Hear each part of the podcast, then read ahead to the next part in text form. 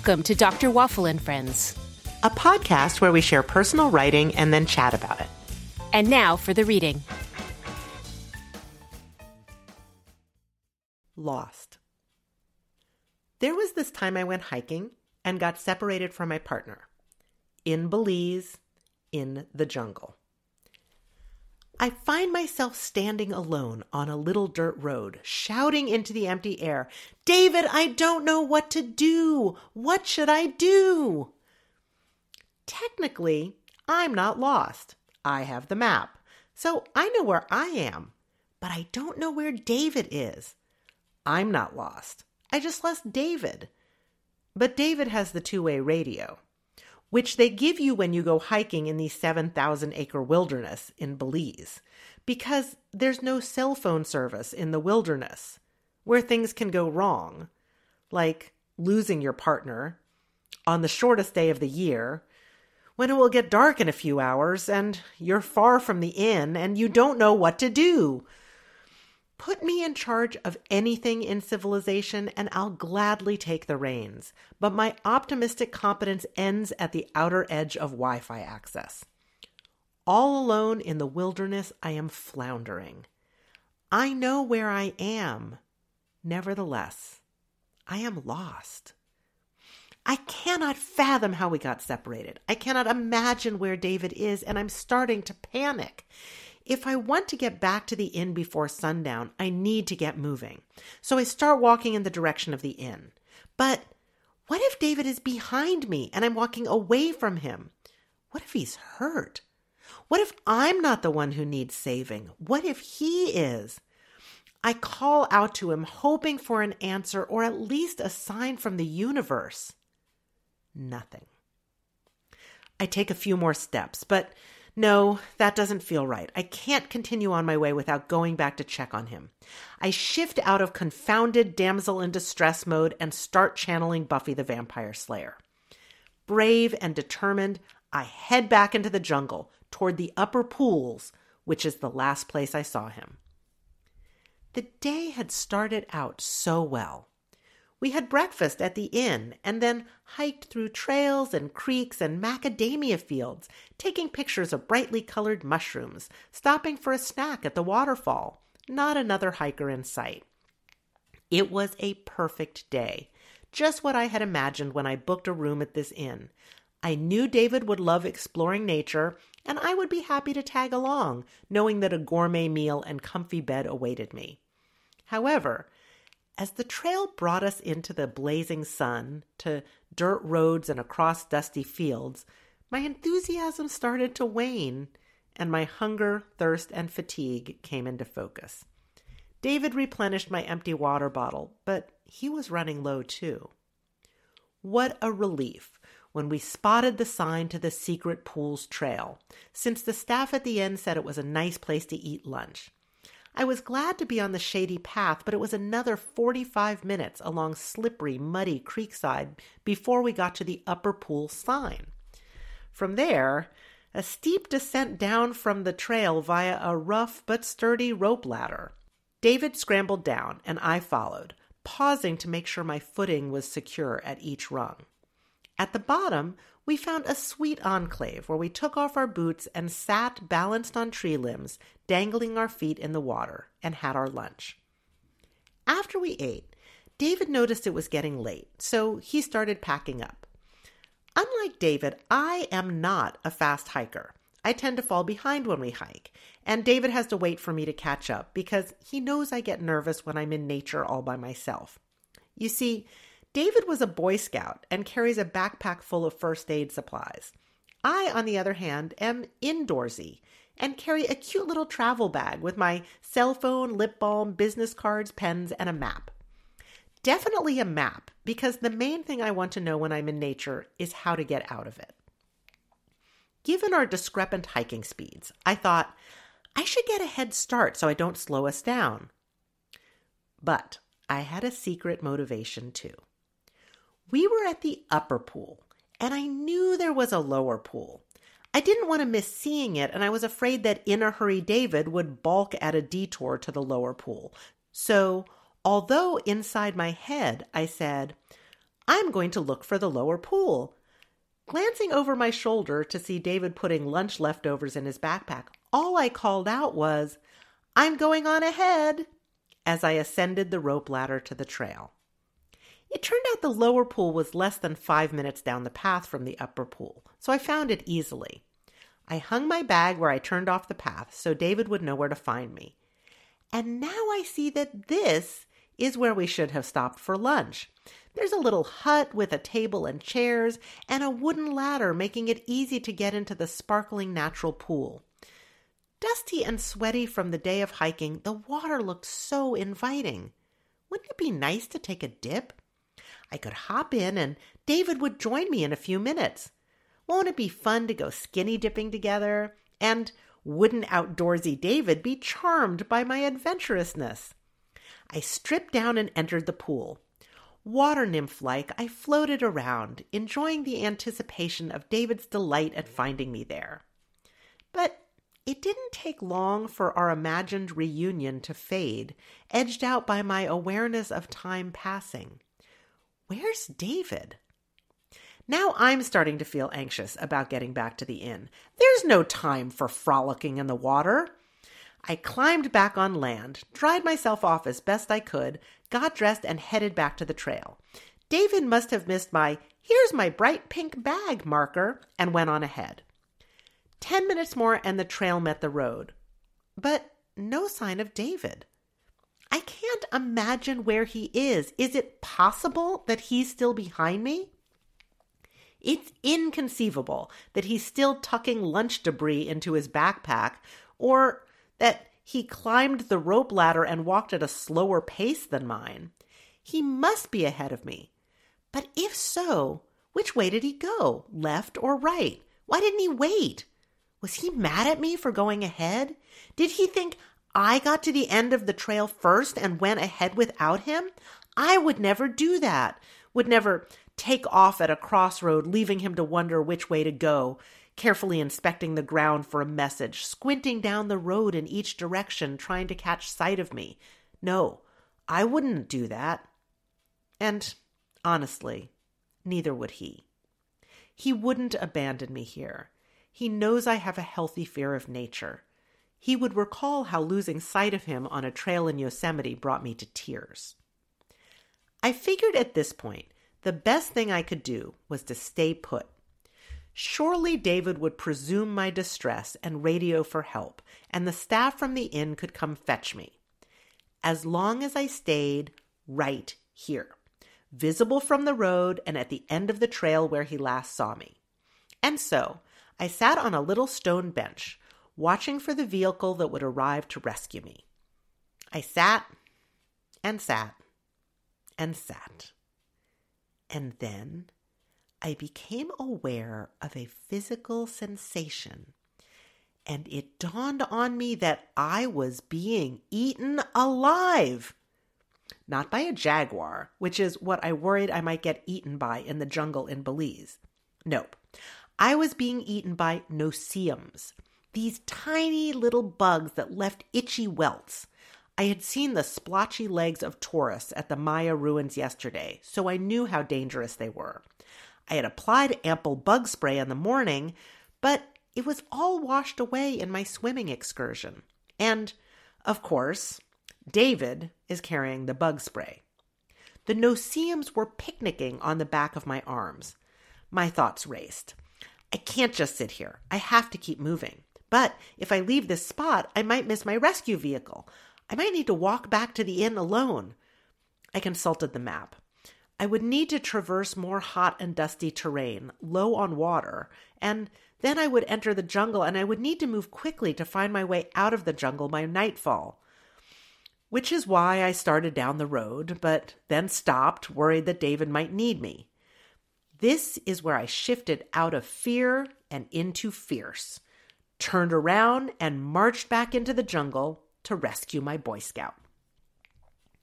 I am en route to the upper pool, worrying that David is lying at the bottom of the rope ladder, the sound of rushing water drowning out his cries for help.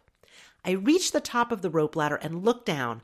I don't see him, but maybe he's still down there, helpless and injured. I scramble down the ladder, slipping a little, but I get to the bottom. See he's not there, and climb back up to the top. Where could he be? And then it occurs to me maybe he's at the lower pool now, floating, naked, waiting for me to join him. I run to the lower pool, but no, he's not there. But what if he was at the lower pool when I was checking for his crumpled body at the rope ladder and I just missed him, and now he's ahead of me. I rush uphill back to the stone bench and find no David.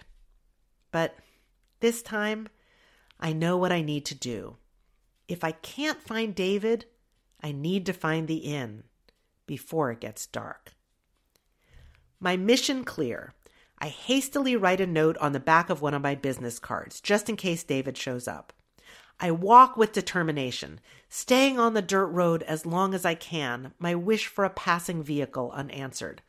I navigate through jungle trails, walking quickly to beat the darkness, but carefully lest I get injured.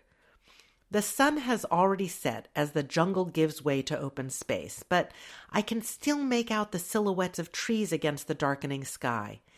And then, like Scarlett spotting Tara in the moonlight, the inn takes shape in the distance. I made it! I quicken my pace and enter the inn, greeted by a relieved receptionist. Where's David? I ask. Looking for you. Please let him know I'm okay.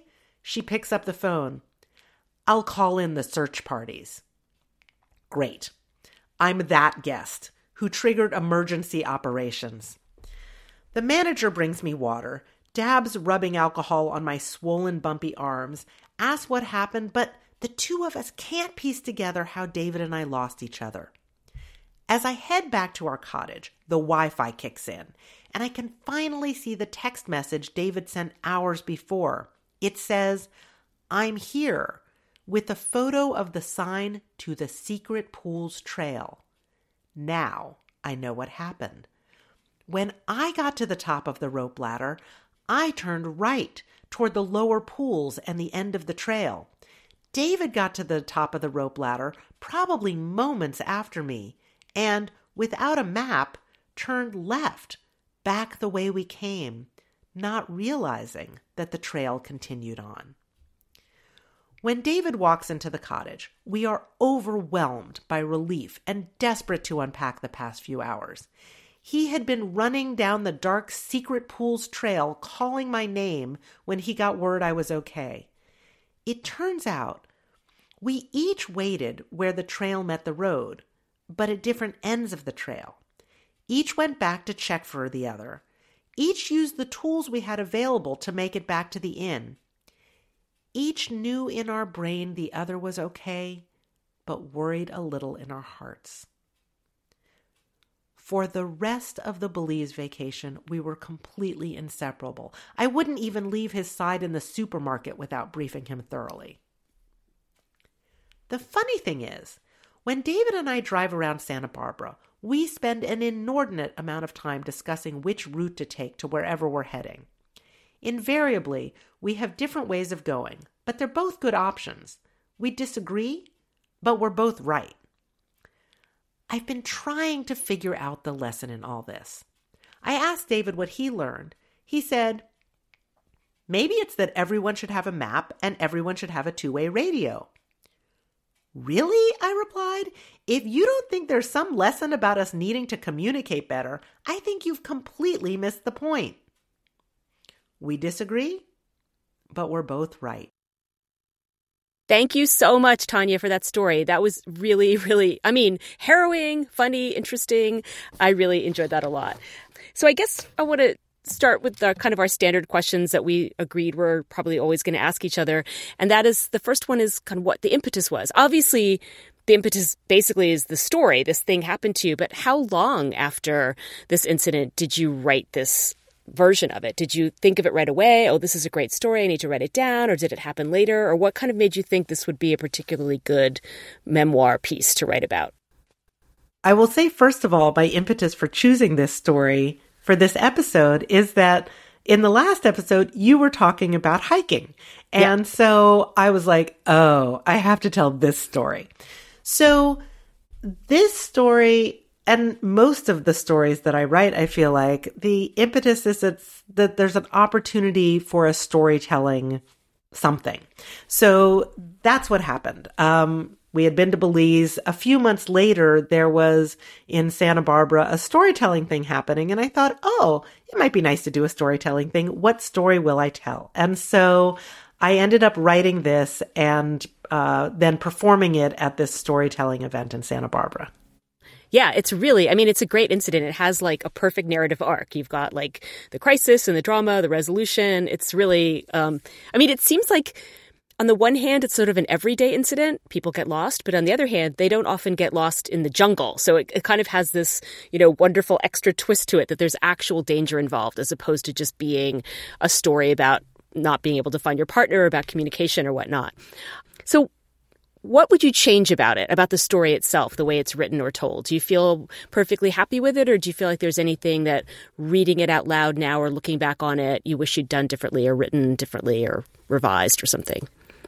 So I was actually like revising it up until like the minute we got on this uh, uh-huh. recording. so, there's apparently little things that I want to change all the time. So, and and I had a writing friend with me uh, visiting for the last few days. So we were working on writing, and I got a little bit of feedback, and so I do find that helpful because there are things that. So I read it aloud to her and she gave me some feedback about things and then I went back and I rewrote some stuff but I do a lot of going back and just reading things over and rewriting some things I was worried about this story that it would be hard to follow the sort of back and forth, the geography mm. of it. Like, where mm-hmm. am I? Where's this rope mm-hmm. ladder? All those things. So I clarified a little bit about that. And then, you know, she had given me some feedback about the sort of my, my fear wasn't clear enough in the first mm. round. I had, I had not described well enough. So I tried to sort of do a little bit more, uh, saying things about that because some of this is really, um, like, was it actually technically a dangerous situation? I don't know, but I really do have a thing about like, I'm not so comfortable in nature and I get nervous if I'm in nature by myself. And so I've, so, so some of it is just, I know me so well that I know that this is terrifying, but other people wouldn't necessarily know that. And so so it's it's this matter of like needing to articulate more and and say more about um, my internal experience for people to really understand why this was scary to me. Mm. I, I, mean, I think you did a really good job of that. So those were good revisions, whatever whatever you changed there. Um, oh, good the other thing I'll say about changing things is that uh-huh. the end of it. So I kept coming up with different endings. So I mm. sort of there's a the, there's the ending. I could just end it as you know, like we were inseparable for the rest of the trip. But then mm-hmm. there's this sort of little coda that I added on about like what were the lessons that we learned about it, you know, uh, that we learned from this experience. And so I thought, well, you know, I could I could end it either place. So I just kind of left the coda on. And and I'm curious what you think about that, you know, because mm. because I'm I have other stories that I've sort of written and I'm like, mm, that story's not done because I have four different endings. Right. Yeah. endings are hard. I mean, they're, I, that's the thing I struggle with the most. I, I write and write and write, and I've got all this stuff to say and funny things and bits and pieces and whatever. And then I'm like, well, do I want to end it with a lesson or exactly right i like i like it i like the le- i like the lesson or the or it's not even a lesson it's more like a question about what the lesson is which i like even more it's more open ended and um, i mean it's very like you don't hit us over the head with this, but it is a, a kind of hilariously cliched gendered uh, reaction, right? I mean, the dude is like, oh well sh- well problem solving. Next time we'll make make sure we have maps and whatever. And you're like i think this is about communication. So it's i mean it's almost too perfect right? Is that actually how it really happened? Did you really have that exact conversation where he was like very dude like and you were more like let's like talk about communicating? We really had exactly yeah. that conversation. Uh-huh. Sometimes i'm not even storytelling. I'm just transcribing. Yeah yeah. Oh sure. Absolutely. Yeah. No um I, I totally get that. Uh, I mean, it sort of felt like just the way the story was written you know, this is the the vividness of it is like, oh, this is definitely something that happened, and you're remembering it and the details. Um, I love in particular the detail about the about seeing the inn suddenly against the sky and that kind of feeling of I mean I felt viscerally that kind of feeling of relief um, when you're lost and then you see the thing that you're looking for it's such such, such an incredibly uh it's like a release right that um but I liked it being likened to to, to Scarlett Sea. To Gone with the Wind. Did you get the yeah, Gone with exactly. the Wind reference? oh yeah, that was great. Um, so, what's your favorite thing about it? What do you like the most, or what do you think is the most successful? I think what I like about it is that it was it was a really scary experience for me and and I was I sort of went through this like okay I'm I'm going to do this myself, you know, like I can mm-hmm. do this and so so I feel like I kind of triumphed in the end and and so that felt good, but it was a good way of like writing it was a good way of processing it. Mm-hmm. Oh, here's this other funny thing about it. Um when I performed it, because it was performed at this, it was okay, because I live in Santa Barbara. Performance spaces are sometimes wineries. So it was like in this winery, we're like everything's a winery. By, the dentist office is a winery. exactly. Everything's a winery here. So I'm performing it in this winery and it's, you know, this group of people and I, and I read it. And then at the end, someone said, where's David? Like, is David here? And David just raised his hand and everyone's like, there were all these applause. Everyone was so happy he was there because the whole time I'm just searching for him and everybody was like really, you know, wanting to know where is he? Where is he? And he was there. So that was kind of great. That's awesome. I love it. Yeah. The, the other interesting thing about reading this now is that this happened a number of years ago and David mm-hmm. and I are no longer together. Mm-hmm. And I, right. so reading this now, I was sort of like, huh, was our problem about communication or about not having the right tools? It was actually none of that. You know, there were, of course, other things and, and, uh, it's, and, and we get along very well now. Mm-hmm. And I think that we, that, that this it really does speak to a lot of different characteristics of ourselves um, and our relationship but even more than the sort of difference of views at the end is just how much we're worried about each other you know mm-hmm. and so i think that there's sort of some some um there's conflict between us in that way of seeing it differently but i think that there's a lot of really genuine warmth uh, mm-hmm. there that comes through too Oh no, absolutely. I mean, there was never a moment where you're like, "I'm saving myself," you know. like, which I mean, to be perfectly honest, I probably, I, I don't know, probably, I might have gone there because I am. Well, my next set of questions about, is about actually how terrified you were because I, oh, great. reading this and listening to it, I, I can't even imagine. I would have been really terrified. But um, yeah, I mean that that you know you don't. There's never a moment where you're like thinking to yourself, "I should probably just get back to the inn because." I can't, you know, maybe I, who knows, but but if he is injured or something, like I'm not doing him any good out here, or whatever, rationalizing that, it was always about trying to find him and help him, and that was really like you were thinking he might be injured, and he obviously thought the same thing because he got a search party out for you. So mm-hmm. like, yeah, and yeah, he was literally yeah. like running down that same trail, calling my name, and mm-hmm. it's getting dark. I mean, yeah, we were both very much worried about. And you must other. have kept just missing each other. I mean, if you could like map this out as a kind of like little schema, um, right? But right? it's actually that we went in different directions is right. the thing, right? And so, so, so there was so not a went- way he he never went the direction that I went at all. At all. And I, okay. And it never occurred to me that he was going to go back the way we came from. But the thing, the thing is, as as good as he is in the outdoors, he's terrible with maps. And so I was mm. the map person, right? And and so you know, it was just all kinds of things where I'm, okay. you know, after that, I'm like, make sure you show him the map. So like at least he sees like where you're going. Yeah. I mean, there's right. all these things. That's interesting because I, I had actually sort of interpreted, I mean, don't take this as like a problem with this story because I have terrible, terrible spatial relations. I'm like, the fact that I can't follow the space means nothing, right? Uh, it's like an, uh, you know, it's a real problem of mine.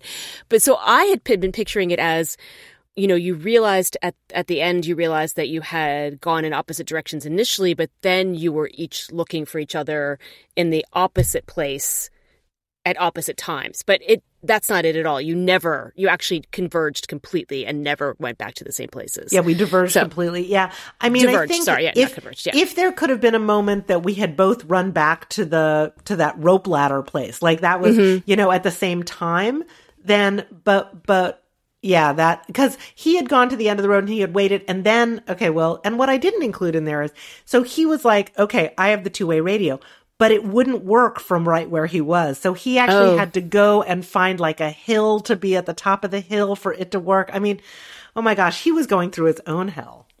Yeah. So did he call the search party on the two way radio or did he go all the way back to the inn? No, he called the inn and they came and fetched him and then then started you know then people started searching for me but by by that point i must have been not on the because there were these little dirt roads, you know, mm-hmm. and I stayed on it as long as I could, but then I had to get, you know, then when I went back to the jungle. So I'm assuming that it was like it took him so long to sort of figure out like to get to his end of the trail took a long time. Right. And then, you know, he had to go up on a hill and call them and they came out. And by then I was probably like not on the road anymore. I was like traipsing through the jungle. Mm-hmm. Yeah.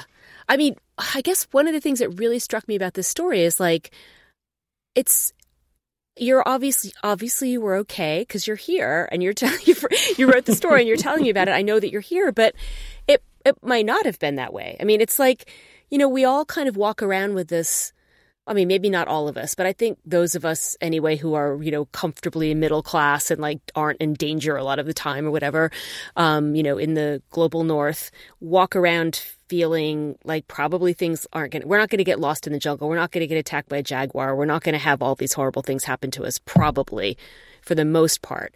And then all of a sudden, you're in a situation where there really is actual danger. I mean, you really could have, you know, slipped and and injured yourself seriously or gotten lost and been attacked by an animal or you know any other number of things. I mean people really do die in jungles and and hiking and in the mountains and in avalanches and all that kind of stuff. I mean avalanche in Belize but you know what i mean. I'm just i'm listing things here. Um so yeah it's like i mean to what extent were you really panicked? I mean really thinking like i could get lost something bad could happen to me um, I could hurt myself, or or alternatively that something like that had really happened to David. That it was actually kind of a a sort of like a a piercing of that of that skin that we is between that membrane that's kind of always between us and actual danger and fe- and fear of death. Whoa! Now I'm even more scared to go out in nature. Sorry, I mean it's it's uh, i mean probably it's more likely that something really horrible is going to happen to you in non-nature right i mean getting hit yeah. by a car oh or, no no no know, no don't stuff. make me yeah. now afraid of civilization where am i no I know, I know i know i know i have you know i have this i think i talked about in a previous episode that my flying phobia right i love when people try to make me feel better about flying by reminding me of how dangerous driving is i'm like that that is not helping. I, I now have more anxiety about other stuff. Thank you. anyway, yes. So, yeah. Well, and I think that the thing that's striking to me about that fear is that, you know, like when I'm floating around in the lower pool and I'm like, oh, this is all fine. Like, like, it was still the same situation where David had already gone, you know, off in the other way. Like, it's like you don't know when you're in that situation and it's mm. only the awareness of like oh no i'm i'm alone and i don't know you know what's going to happen as like when that shifts then that's the fear it's not mm. even necessarily um the situation mm-hmm. it's the awareness or interpretation of it mm. and yeah so i mean you know it was this lovely inn i mean you know pricey enough and everything and you know and and really had these great meals and they had packed this like very substantial lunch for us and you know so we were like everything was very um you know it was like like oh, okay like bougie wilderness except then yeah. it wasn't because it was yeah. truly wilderness around yeah. and that that's what like you know I, I feel like it's sort of like oh i'm gonna choose this place in the wilderness because isn't that charming um, mm-hmm. um and yeah and then it's then it's suddenly not so mm, i don't know if that answers your question but how in danger was I? I don't know, but I wasn't in danger in Yosemite where like I couldn't see David for five minutes either. And it really, right. and I really was crying because mm-hmm. I, because, but that's very much sort of me in nature mm-hmm. is like that. So anybody else might not have that same reaction that I had. Mm-hmm.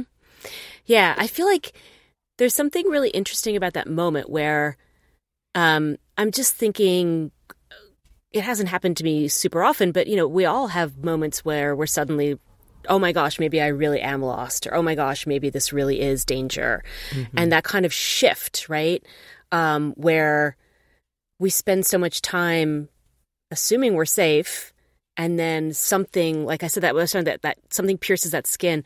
Do you do you know that book, The Gift of Fear? Have you ever heard of that book? I have I heard of, of that book. I can't think of the guy's name. It's so I mean, now I feel like I'm recommending a book that I don't remember very well, and maybe it's terrible and awful and horrible, and maybe it's been he's been canceled. I don't know, but I I remember reading uh, reading about it years ago, and then starting to read it. I read about mm, maybe a quarter of it, and I couldn't I couldn't keep going because it was very upsetting. Like it's very his, but it's, it's basically like this book by this guy. I think he's a like a military or police dude, like, you know, who's got training in like self defense techniques and all this kind of stuff.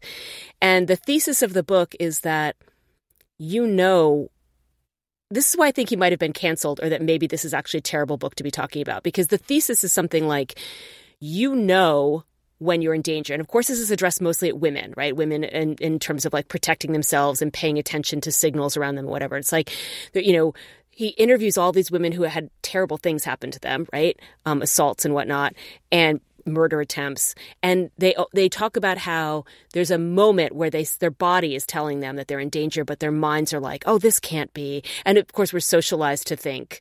Oh, I can't like act afraid in front of this man because it's embarrassing. I can't and punch I my date. Yeah, exactly. I don't want to make him feel bad about it, you know, whatever. So you ignore the signals and that, that in every case, the women were able to look back and say, that was the moment when my body was telling me that I was in danger, but I tried to ignore it. And I wish I'd listened to that. So he calls it, that's why he calls it the gift of fear mm-hmm. is that mm-hmm. if you can learn to tune into that moment and actually like, you know, throw all of your inhibitions and socializing to the wind and say, no, I'm going to listen to my body and listen to that instinct. Um, the reason I think it might be kind of a bad message is it, I think it can kind of shade over into victim blaming. you know what I mean? Like, if you took that thesis really seriously, you might end up with the conclusion that, like, oh, well, you should be able to tell when you're in danger and if you don't and you've ignored then it's your fault i don't he doesn't say that but i think that it could be taken that way but mm. anyway the point i'm sorry i'm nattering on and on about this book is um i'm kind of intrigued like in your story like what is is there a is there a, that tipping point where you think or it sounds like maybe you the, the incident in Yosemite is even more so, where you just suddenly are like, oh, this is actual potential danger. Like this is now not a joke anymore.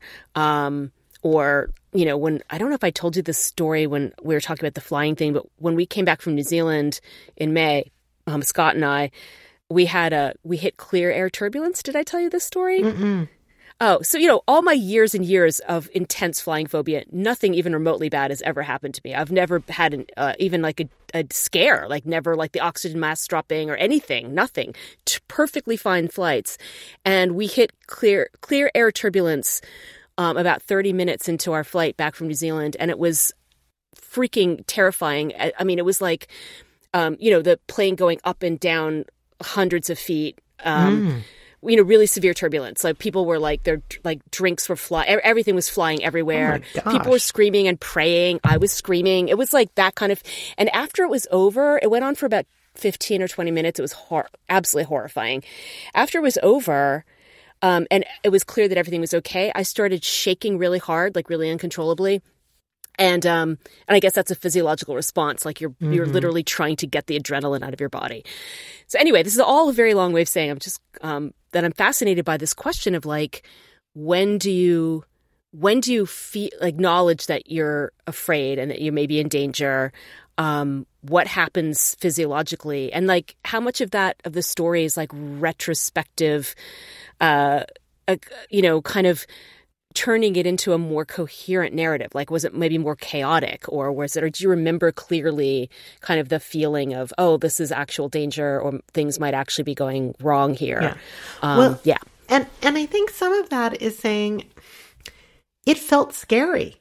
Like it felt scary to me. And Mm, mm-hmm. Yeah. actually like some of the worst of it was not literally not knowing what to do. Like I don't Yeah. know what to do here. And Yeah. and so so that there was that okay, so I'm going to tell you now my friend gave me some feedback because one of the things that I was doing like when I was walking back through the jungle is I was listening to Michelle Obama's uh, memoir Oh, nice. I popped in my my earbuds and I had it on my phone, so I was listening to it. And she's like, you know, that makes it sound like you weren't as scared. And I was like, yeah, but actually for me, like that helped it to feel more normal. Like it helped it to feel more like I'm not out in the wilderness because Yeah. here's Michelle Obama saying encouraging things to me. Thank God for Michelle. I know. She and Barack are going on their first date and I'm going Aw. with them. And so all of that like helped to soothe me.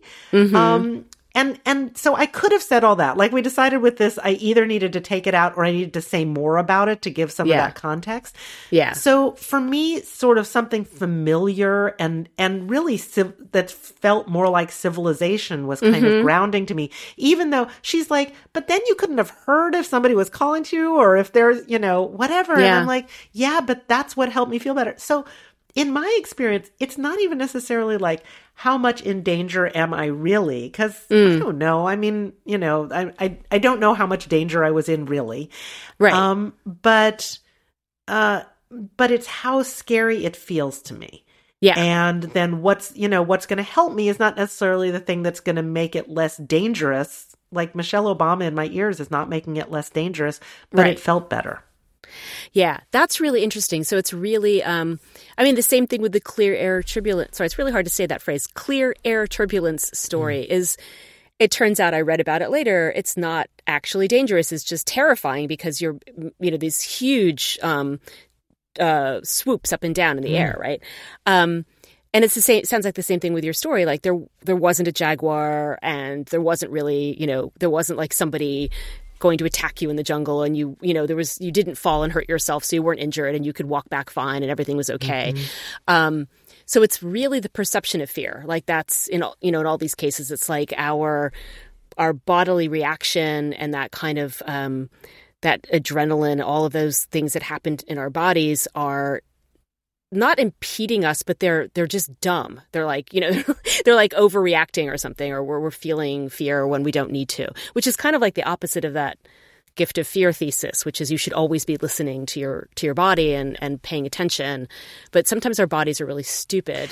well, and I guess that's I feel like like you know, it seems like our conclusion might be it's just kind of all over the place. Yeah. Sometimes you feel fear when it's not dangerous and Hmm. sometimes it's dangerous and you either don't feel the fear or you're not um paying attention to it in that way, you know. Yeah. So sometimes you, you know, you feel more fear than the danger hmm um, indicates, and sometimes the other way around. And Yeah. I don't know. It's funny because I'm not afraid of. I think that my greatest fear of flying seems to be that I'm going to starve or be bored because I always bring lots of food and things to do. Um, but but I do know that after I finished like writing my living trust, so like if I died, you know, everything was going to be taken care of. When mm-hmm. I did that, the next time I flew, even knowing that I'm not like, I'm probably not going to die in a plane crash. I'm much more likely to die in a car. But the next time I got on a plane, I felt more relaxed when the plane mm. took off because I was mm. like, well, all right, if I die, at least, you know, I know who's going to get my car. I'm I'm always about like I do I need to clean anything out? Like what? Like I really I mean I never have time to do this of course but like whenever I go on a trip I think oh man like you know if, especially if Scott and I are together like if we both die on this trip it is just a mm. nightmare this house. Like I can't even begin. Like are people even going to know what to do? We we also have living wills and regular wills and all that stuff but like yeah, the, the level of detail that we'd have to go into, it's just going to have to, somebody's going to have to burn it down. Like, that's just, you know, it's just like, get rid of all this stuff. There's nothing really valuable here. I think the conclusion we've reached here is that um, there are like really huge civilizational buffers between us and all of these not just dangers but discomforts and you know and all of these things that like even just the idea of them not being there is is kind of terrifying in a way um yeah i also I, if maybe one last little question and that is, mm-hmm. i i i love the this is not really a little question but i love the way you started with the story the the sort of philosophical question of what it means to be lost. Like, are you lost if you know where you mm. are, but the, you don't know where the other person is, or you know where you are, but you don't know how to get where you want to be? Mm-hmm. Or, I mean, there's so many different ways of being lost. And I just thought that was a really interesting point that you weren't even really sure if you could define it like that. And there's something about this story, too, that's like, you aren't ever actually lost. You know exactly where you are. You knew exactly where the inn was. It was more just this kind of, in the context, it felt like being lost because you couldn't find your partner. Um, do, do you want to say a little bit about that kind of philosophical question? Sure, and that's some more of what I expanded on when I when I revised it. Mm. Some was that, um, and I realized actually through the writing of that that because at first like i had called this lost from the beginning you know that mm-hmm. was the mm-hmm. name of it but it was right. really about you know trying to like find each other and stuff what i what i realized then when i wrote it more was that the lost it was an internal feeling mm. of just being flummoxed like i don't know where david is and i don't mm-hmm. know what to do and i think right. that that more than anything else was the lostness and I am a really competent person and mm-hmm. and that is that is something that I I pride myself on. I can figure stuff out. I you know, I make decisions if there's if there's like seven people and and we're getting a pizza, I can figure out, you know, I will I will interview everybody about what are your dietary restrictions and preferences and I can I can problem solve that. You know, I I'm good at things like that. So for me to be like I don't know what to do and I don't know how to figure it out. Like I don't mm-hmm. know how mm-hmm. to how to get to an answer. That I think um really felt so lost for me internally. Mm. Like I've lost right. my internal compass of mm. like literally where to go, you know, physically and or geographically, but mm-hmm. also mm-hmm. just even how to decide. Yeah. Yeah, I like that. The sort of the metaphorical sense of being lost rather than necessarily the literal technical one. Mm-hmm. Um, yeah, that's great. I love that. Well, thank you so much, Tania. Um, I guess we will we'll see you all next time on the next episode of Dr. Waffle and Friends. Thank you for sharing that story. Really, really great. Thanks so much. Listeners, if you liked what you heard, please rate, review, subscribe, and share so more folks can find us. You can follow us on social media at Dr. Wafflepod. That's Dr. Wafflepod, all one word, or email us at drwafflepod at gmail.com. Check out the show notes for websites and other info. Thanks for listening.